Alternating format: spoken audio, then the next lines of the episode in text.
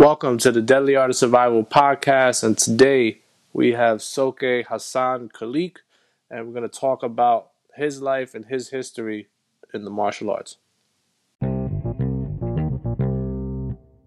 How did you get started in martial arts?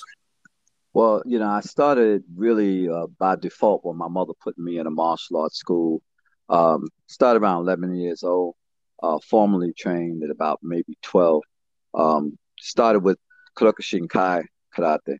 Um, basically, you know, my mother had three other children other than me, mm-hmm. and uh, it was hard for them to, for her to pay for martial arts school. So, you know, I was just an enthusiast until I got actually into a school, and I started at about 12 years old.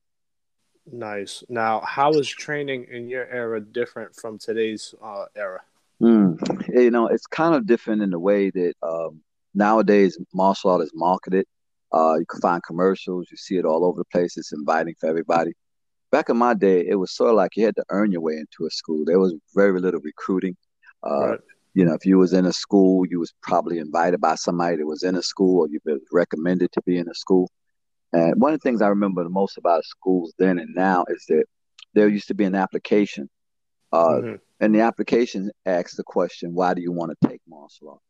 And I think a lot of schools don't even not even asking that question of the student, you know, right. or the parent. But uh, it was different. It was like a thing you earned, you know. That's a good point. I haven't heard that before mm-hmm. about the application. I'm probably too young. uh, now, who did you look up to in martial arts? Some of your instructors, celebrities?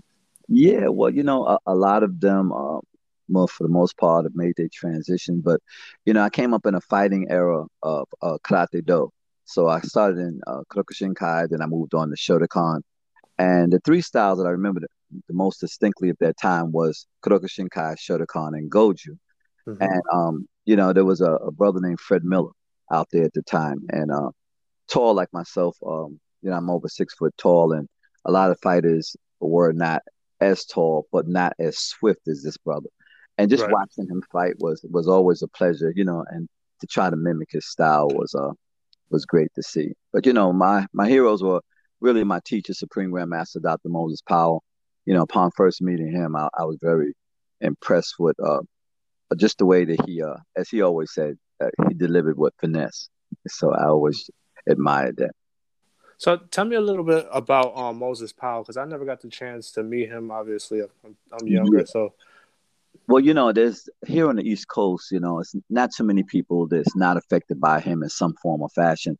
You know, it reminds me of ancestry.com. If you know, in the martial art, if you go back, your instructor or your instructor's instructor was touched by either him or the effect that uh that he had on martial art, especially here in the uh, East Coast.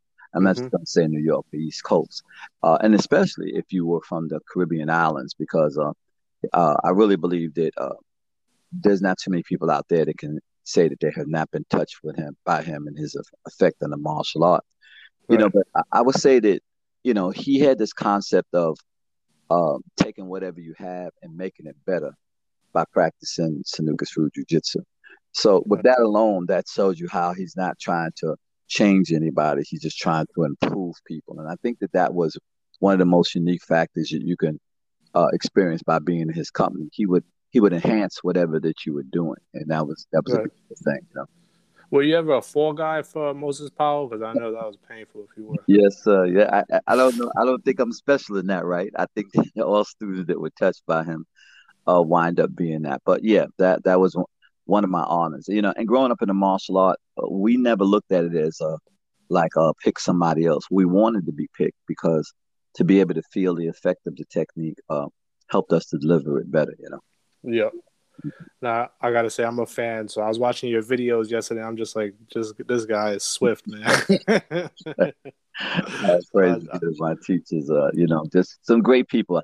I think yeah. you you're fortunate when you you come under the hand of some people who really care about you, and that, not right. all people are fortunate like that. But um, I was. Yeah. So we're gonna go to a quick commercial break, and then we're gonna come right back. Yes, sir. The Deadly Art of Survival magazine, fourth edition, is out now. All Kung Fu Collectors series. Did you get your copy? If you didn't, make sure you do on Amazon or deadlyartofsurvival.com. Soke Hassan Khalik has a podcast show this Friday at 8 p.m. called Making the Connection. Make sure you show some love and support to your fellow martial artists.